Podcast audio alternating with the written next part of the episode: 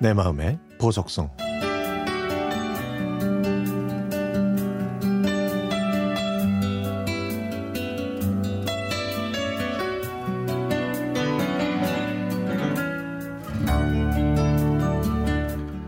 (1991년에) 대학교 국문과에 입학한 저는 한 남자 선배를 보고 사랑에 빠졌습니다.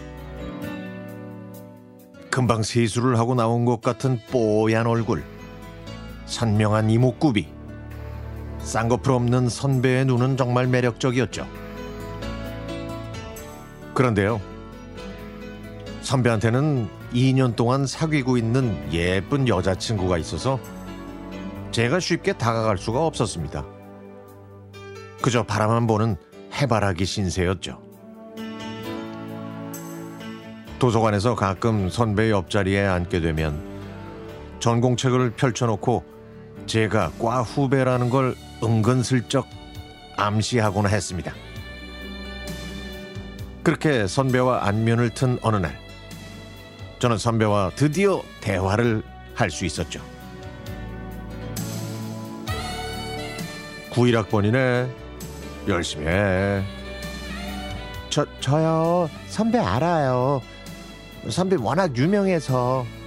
근데요, 저기 국문과에 학점 잘 받으려면 어떻게 해야 돼요?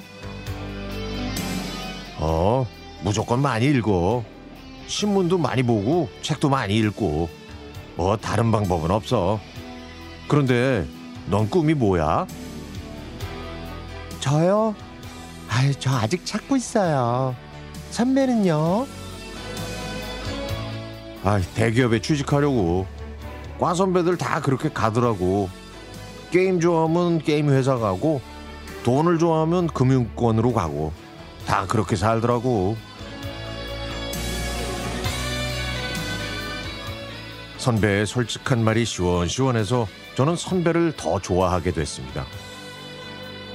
그리고 제가 2학년 때 그 선배가 입대를 했는데요.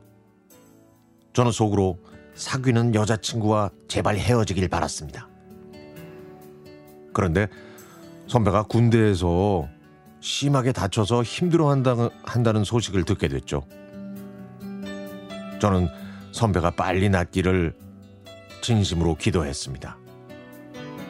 그로부터 3개월이 지나서 선배가 도서관에 있다는 말을 들었습니다.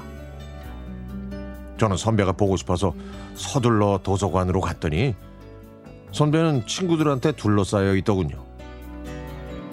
선배가 저를 보고 손짓을 하면서 웃었는데 근데 선배의 얼굴은 두 배로 부어 있었고 옆에는 목발이 있었습니다. 그 모습을 보고 저도 모르게 두 볼에 눈물이 흐르더군요. 그렇게 다쳐서 나타난 선배가 많이 낯설었지만 선배는 자신의 장애를 받아들이는 것처럼 보였습니다. 그리고 한 달 후, 선배와 여자친구가 헤어졌다는 소식을 듣게 됐습니다.